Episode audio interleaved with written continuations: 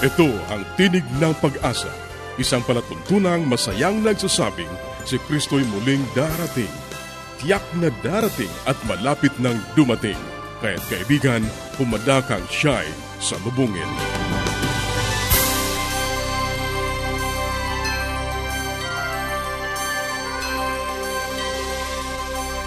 Ang palatuntunang ito ay inihahatid ng Adventist World Radio Kaibigan, mahal ka ng Diyos. Anuman ang iyong kalagayan, anuman ang iyong karanasan, magtiwala ka sa Kanya. Hindi ka niya pababayaan. Sa Kanya, tayo ay laging may pag-asa.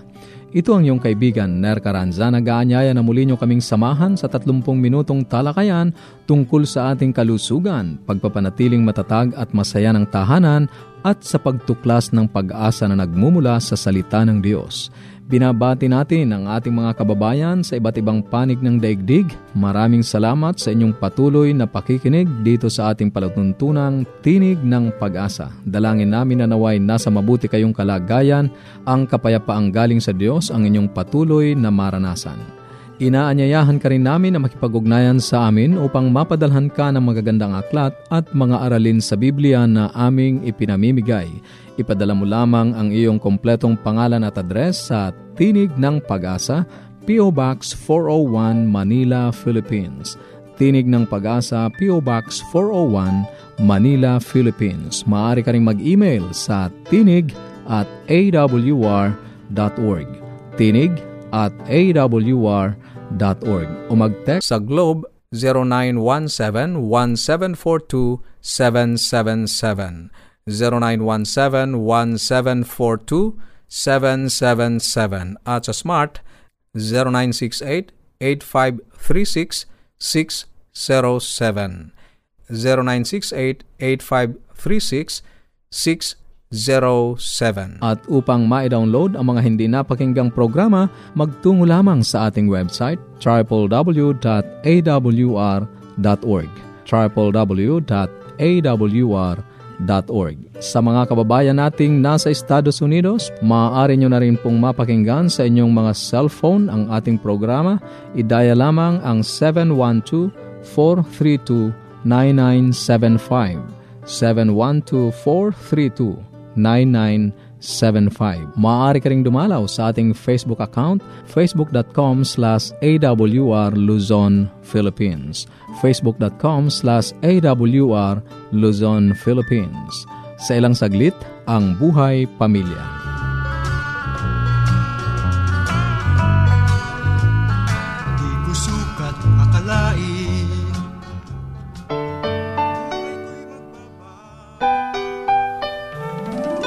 Tayong mga Pinoy, mataas ang pagpapahalaga sa pamilya. Walang hindi kagawin. Lahat kakayanin. Kahit buhay, itataya natin. Kahit anong hirap, kahit anong bigat. Wala yan, basta't para sa pamilya. Uh, salamat sa inyong uh, pakikisama sa akin sa loob ng ilang minuto. Ang ating pong topic sa ating uh, pamamahalas tahanan ay may kinalaman po sa self-esteem. Ano po yung self-esteem, yung hmm, pagpapahalaga sa isang sarili. So, ang sabi dito sa ating uh, referensya ay palakihin natin ang ating mga anak sa turo at payo ng Diyos. Paano natin palalakihin ang payo turo ng Diyos sa kanila kung tayo mismo ay hindi ginagawa ito? Kailangan ng number one na modelo ng self-esteem ay ang magulang. Paano natin magagawa yung Kailangan makita nila sa ating buhay ang self-esteem na ito. Mataas ba ang inyong pagpapahalaga sa inyong sarili?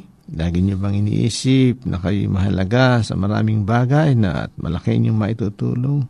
Ang ating mga maliliit na anghel na ito ay nakatingin sa atin.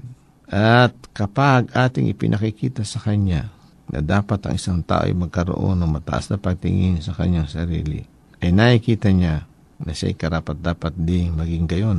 Ang self-esteem po ay hindi pagiging mayabang.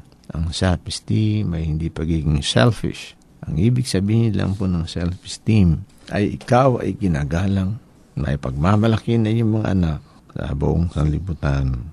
May papakita natin ito sa ating mga anak kapag isinasama natin sila sa mga lugar na ating pinupuntahan na doon ay makakaniig nila tayo ng matagal At mapapalawak natin ang self-esteem kapag binibigyan natin ng panahon ng ating mga anak mag-express ng kanilang opinion. At tayo open sa kanilang mga new ideas.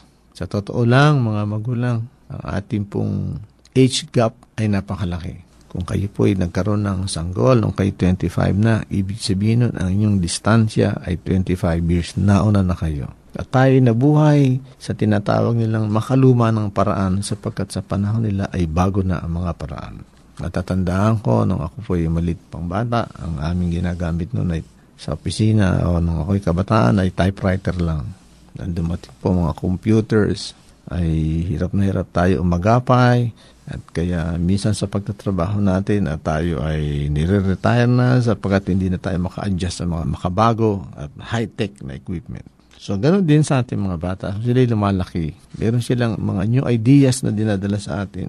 Ang kailangan natin ay unawain sila, maging open tayo roon at igalang natin yung kanilang mga idea na ito. Maging open-minded tayo. Katulad tayo ng isang parachute. Hindi ito gumagana pag nakasara. Kailangan ay nakabukas para matanggap natin ang maraming kaalaman na manggagaling sa kanila. At kapag ginagalang natin yun, nakikita nila na sila ay merong self-esteem. Hindi natin sila pinagagalitan o inaaglahi o tawag ay inaapi sa kanilang mga idea kundi bagkos nilili lang natin.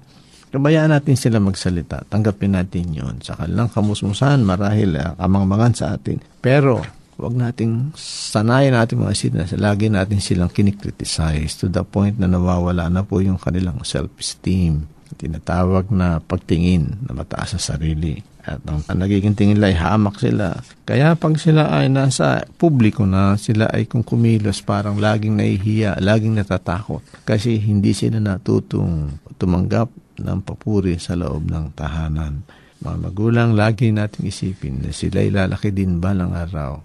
Kung ano ang ating itinuro sa kanila ay ang kanilang gagawin. So, huwag natin silang hamakin, kundi bagkos itaas Huwag natin silang kutsain, kundi bagkos purihin sa mga bagay na ginagawa nila. Sa pamagitan noon ay tinataas natin yung antas ng kanilang pagkakaila sa kanilang sarili. Ito po si Professor Banag, nagpapaalam na po sa inyo. Oras na po at kikita tayong muli.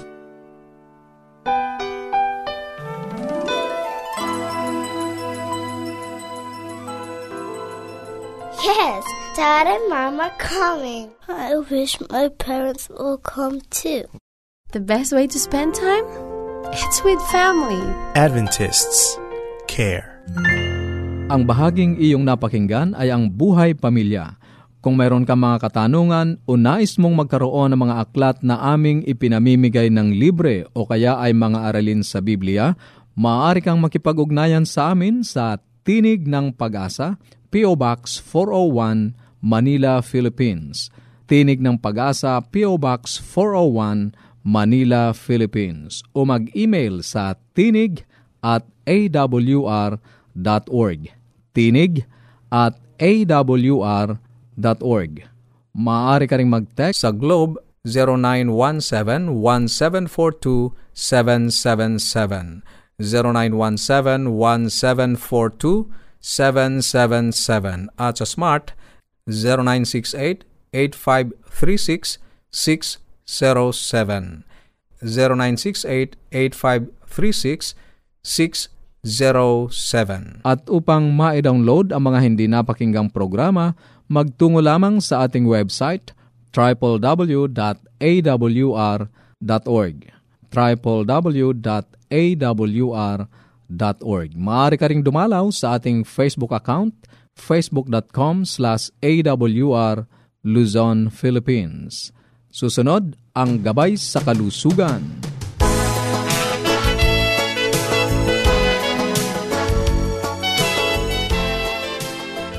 Isang magandang araw po ang aking pagbati sa lahat ng ating mga tagapakinig. Ako po ay nagagalak sapagkat muli tayong nagkasama-sama sa araw na to. Sana po hindi kayo nagsasawa ng pakikinig sa ating programa. Ito po ang ating health portion ako po si Dr. Linda Limbaron, ang inyong doctor sa Himpapawid. Pwede po kayong lumiham sa akin kung meron po kayong gustong itanong tungkol sa inyong kalusugan, tungkol sa inyong karamdaman, o anong bagay na naguguluhan ng inyong isip tungkol sa inyong mga health questions. Pwede po kayong lumiham ilagay lang po ninyo sa inyong mga envelope ang Dear Doctor, P.O. Box 401 Manila, Philippines. P.O. Box 401 Manila, Philippines. At yan po ay makakarating na sa akin. At alam niyo po ang pag-uusapan natin sa araw na to at sa mga susunod pang araw ay ang mga karaniwang nararamdaman or mga daing na kadalasan ay dinadala natin sa emergency room or yung mga emergencies na nararamdaman. Hindi lamang po ng mga bata, kundi sa mga matatanda po. Ano po ba yan? Ang mga pag-uusapan po natin ay tungkol sa abdominal pain, no? sakit ng tiyan, sa pagkahilo, o kaya ay yung nahihimatay or nawawala malay, o di kaya ay yung nagkukumbulsyon. Ano? So pag-aaralan po natin yan at pag-uusapan natin. Ang unang-una po ay tungkol sa abdominal pain or sa sakit ng tiyan. Ano po ba ang dahilan nito? Kasi napaka-general po nito, no? Sasabihin ng isang tao, ah, masakit po ang aking tiyan, ano? So, usually, pag kayo po ay kasama ninyo sa bahay or kayo mismo, ito po mga importanteng puntos na kailangan ninyong alamin. Ano ba yung pattern or ano yung quality ng inyong sakit or paano po ninyo maipapaliwanag? Ito ba ay sakit na umiikot, yung parang humihilab ang tiyan, no? All over the abdomen. Or ito po ba ay nakapirmi lamang sa isang place sa tiyan, ano? Kasi napaka-importante po ito. Ito po ba ay nandun lang sa itaas na sikmura or nasa kanang bahagi or nasa kanang ibaba or ito ba ay nasa puson ang sakit, no? Kailangan po yan po ay ma-determine ninyo or inyong ma-define. Then ano ang frequency or gaano kadalas itong sakit na to. Ito ba ay first time na sumakit ang inyong tiyan? Or ito ba ay laging paulit-ulit? Alam nyo yung like yung mga sakit ng sikmura or mga hyperacidity or ulcer, yan po usually ay paulit-ulit at yan po ay nasa sikmura or nandito sa may ibaba ng ating uh, dibdib, no? At uh, mahapde. Ngayon, yung pong mga ibang paulit-ulit na sakit like kung mga bata, no? Sa bata po kung meron silang bulate or may alagang mga parasite, sometimes yon pagka po ano, biglang sumasakit ang kanilang tiyan, parang humihilab, o di kaya minsan may kasama pang pagtatae or uh, diarrhea. At kung minsan naman po, may mga klase ng sakit ng tiyan na pagka may nakain, lalo-lalo na po sa ating pong mga Asian or mga Oriental, karaniwan po yung tinatawag na lactose intolerance. No? Yun pong ating abdomen ay hindi po nakakayanan yung pong pag-inom ng gatas or any milk products ay hindi po natotolerate ng tiyan niya at nasisira po ang tiyan. Karaniwan yung pong iba ay nagtatae or humihilab ang tiyan, sumasakit or nagkakaroon ng kabag. Yan din po ay sanhi ng abdominal pain. So kailangan po medyo maisip kung yan po ba ay uh, paulit-ulit or first time, no? Kung ito po ay first time, nako, kailangan po ay medyo imbestigahan, lalo-lalo na po kung matindi ang sakit at baka ito ay simptomas ng mga sakit kagaya ng uh, sa gallbladder, no? Or sa tinatawag nating abdo o di kaya ay may bato sa abdo o di kaya ito ay appendicitis. So, sa susunod po nating pagsasama-sama, medyo bibigyan ko po kayo ng konting mga clues kung alin itong sumasakit no para po alam ninyo kung ano ang gagawin or kung ano ang dapat isipin. So maraming salamat po sa inyong pakikinig. Sana ay huwag po kayong magsawa at magandang araw po sa inyong lahat. Ang lahat ng bakuna sa COVID-19 ay masusing dumaan sa mga pagsusuri at lahat ay makapagbibigay ng mataas na antas ng proteksyon laban sa pagkakaroon ng malubhang karamdaman at pagkamatay mula sa sakit. Kaya maaaring tanggapin ang anumang uri ng bakuna na ibinibigay kahit na ikaw ay nagkaroon na ng COVID-19. Mahalagang mabakunahan ka agad sa lalong madaling panahon. Sa ganitong paraan, mabilis nating mapatataas ang panlaban sa sakit sa ating mga pamayanan at makababalik na tayo sa ating normal na mga buhay. Ang mensaheng ito ay hatid sa inyo ng UNESCO, WHO at Adventist World Radio. Ang katatapos na bahagi ay ang gabay sa kalusugan. Para sa inyong mga katanungan o anuman ang nais ninyong iparating sa amin, maaari kayong sumulat sa Tinig ng Pag-asa, PO Box 401 Manila, Philippines Tinig ng Pag-asa, PO Box 401, Manila, Philippines. O mag-email sa tinig at awr.org. Tinig at awr.org. Maaari ka rin mag-text sa 0917 0917-597-5673. 0917-597-5673. At sa Smart, 0920-207-7861. 0920-207-7861. Maaari ka ring dumalaw sa ating Facebook page, facebook.com slash awr Luzon, Philippines. facebook.com slash awr Luzon, Philippines. Dadako na tayo sa ating pag-aaral ng Biblia. Kumusta ka kaibigan? Napakabuti ng ating Diyos. Ano pat sa araw-araw ating nararanasan ang kanyang dakilang pag-ibig, ang kanyang maraming pagkapala. Muli, narito ang iyong kaibigan sa Himpapawid, Pastor Romeo Mangiliman, na nagsasabing, napakabuti ng Diyos, kaibigan. Patuloy tayo sa ating pag-aaral salita ng Diyos sa amagitan ng bunga ng banal na Espiritu.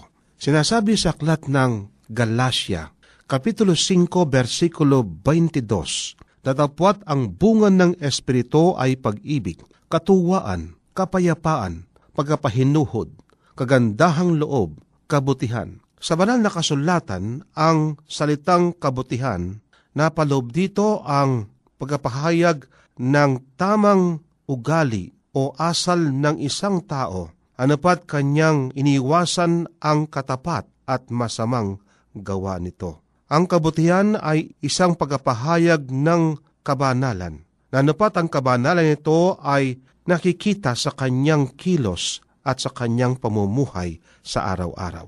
Ang kabutihan ay ating isinasagawa.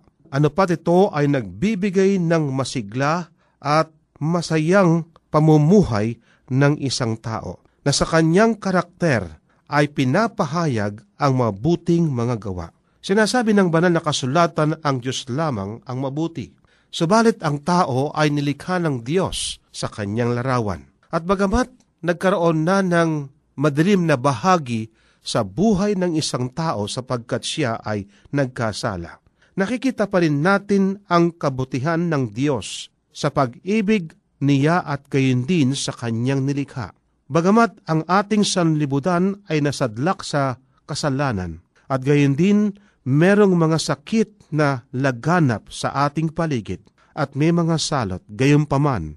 Nakikita pa natin sa kalikasan ang pag-ibig at kabutihan ng ating Diyos. Isipin natin ang ating relasyon sa ating kapwa. Ang pag-ibig, ang pagmamalasakit para sa iba. Nanapat ito ay nakikita rin sa atin na kapag ka ang isang tao ay kanyang tinanggap, ang kanyang Panginoon na kanyang tagapagligtas. Bagamat sinasabi ang Diyos lamang ang siyang mabuti, subalit ang kabutihang ito ay ating nakikita sa pamumuhay ng isang tao na sino mang tumanggap sa Kanya na Kanyang tagapagligtas. Sinasaya pa rin ang banal na kasulatan ng tao ay nagkasala at lahat ay nagkasala. Subalit, dahilan sa kabutihan ng ating Diyos, si Kristo ay namatay para sa atin kanyang pinagkaloob ang kanyang buhay alang-alang sa mga taong nagkasala. Dito natin nakikita kung gaano ang pag-ibig at kabutihan ng Diyos sa kanyang mga nilikha. Ang kabutihan ng Diyos ay nakikita sa kanyang banal na utos. Bagamat ang kanyang mga utos ay hindi po nagliligtas at hindi basiyan ng kaligtasan natin. Subalit ang mga utos ng Diyos ay nagpapahayag ng kanyang pag-ibig at ng kanyang kabutihan sa atin. Dangan nga lamang sa mga nag-aaral sa banal na kasulatan, merong suliranin sapagkat kanilang pinagkakamalan na ang role o papel na ginagampanan ng kautusan ay para iligtas sila. Hindi yun, kaibigan.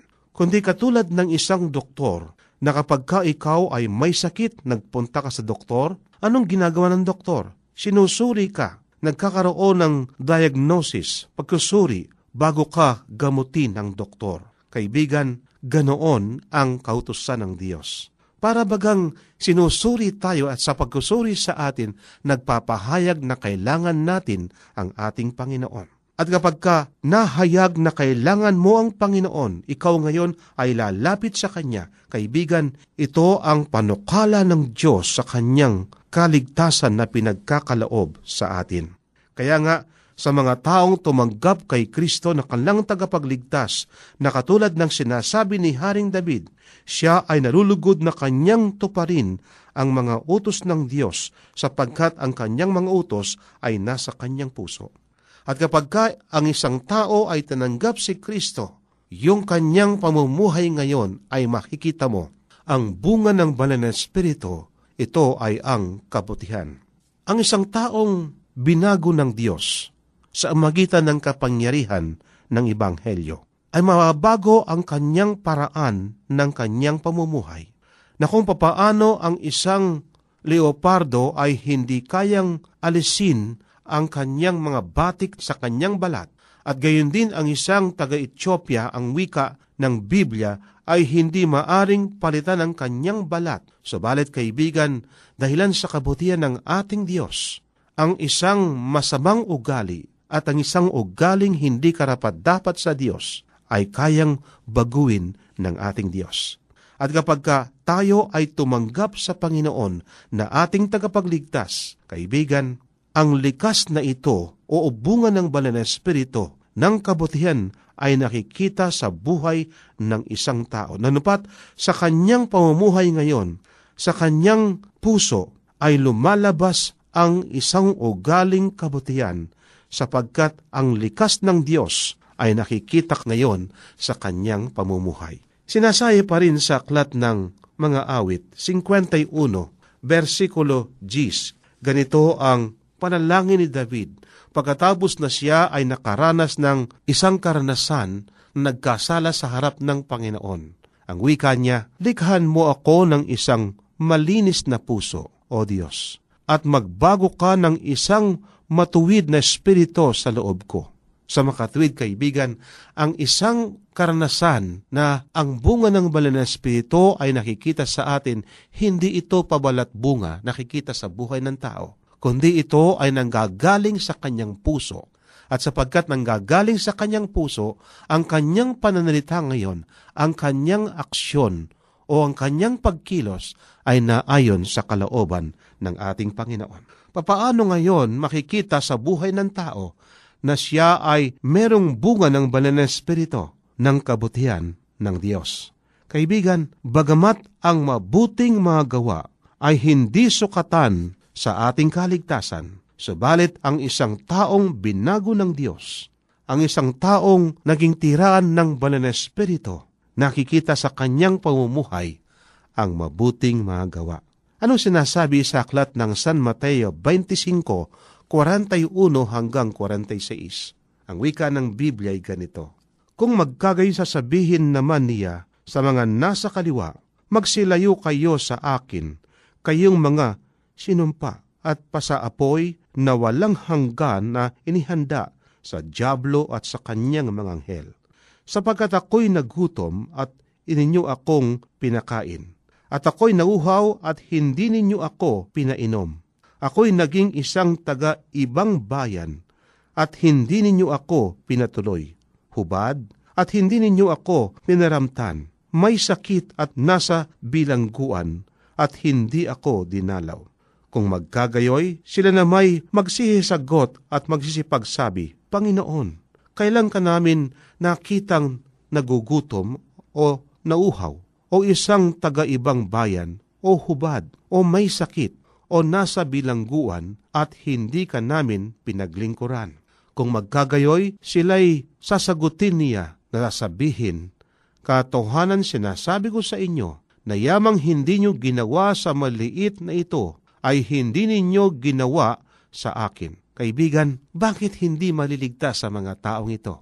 Bagamat sabihin natin hindi batayan sa kaligtasan ang mabuting gawa, bakit hindi maliligtas sa mga taong ito? Isa-isang binanggit ng Panginoon ang mga bagay ang wika, ako'y nabilanggo, hindi nyo kadinalaw, nagutom, hindi pinakain, at gayon din hubad, pero hindi pinaramtan ano pat yung sanang mabuting gawa ang nakita sa kanila pero hindi nakita. Kaibigan, sa ating panahon ngayon, sapagkat sinasabi nga naman ng Biblia na tayo hindi naligtas sa ating mabuting gawa, pero kaibigan, sino bang ililigtas ng ating Panginoon? Yung mga taong mayroong mabuting gawa o merong masamang mga gawa. Sa bahaging ito ng banal na kasulatan na kapag ka nasa atin ang bunga ng banal na espiritu ng kabutihan ng Diyos. At ang mabuting mga gawang ito ay hindi pakunwari, kundi bilang bunga ng isang tao o isang pag-uugali na kapag tinanggap si Kristo na ating tagapagligtas, makikita ngayon ang puno sa kanyang mga bunga. At sapagkat ang punong si Kristo ay nasa atin ngayon at tayo'y mga sanga, makikita sa atin ngayon ang bunga ng banal na Espiritu. Kaya sinasabi sa ating Biblia, datapwat ang bunga ng Espiritu ay pag-ibig, katuwaan, kapayapaan, pagkapahinuhod, kagandahang loob, kabutihan. Kaibigan, makikita sa iyo ang bunga ng banal na Espiritu kapag ka iyong tinanggap si Kristo na iyong tagapagligtas. Maraming salamat sa iyong pakikinig. Sana'y nakinabang ka sa ating mga pag-aaral. Ating itutuloy ang mga paksang nasimulan sa susunod nating pagtatagpo sa ganito ring oras at himpilan. Muli ka naming inaanyayahan na makipag-ugnayan sa amin sa anumang katanungang nais mong iparating, gayon din kung nagnanais kang magkaroon ng mga libreng aklat at mga aralin sa Biblia. Sumulat ka lamang sa Tinig ng Pag-asa, P.O. Box 401, Manila, Philippines. Tinig ng Pag-asa, P.O. Box 401, Manila, Philippines. Maaari ka rin mag-email sa tinig at awr.org tinig at awr.org o magpadala ng mensahe sa ating Facebook account facebook.com slash awr Luzon, Philippines. Facebook.com slash awr Luzon, Philippines. Maaari ka rin mag-text sa Globe 0917-1742-777 0917-1742 0968-8536-607 at sa Smart. 0968-8536-607 0968-8536-607 At upang ma-download ang mga hindi napakinggang programa, magtungo lamang sa ating website www.awr.org www.awr.org sa mga kababayan nating nasa Estados Unidos, maaari nyo na ring mapakinggan sa inyong mga cellphone ang ating programa. Idaya lamang ang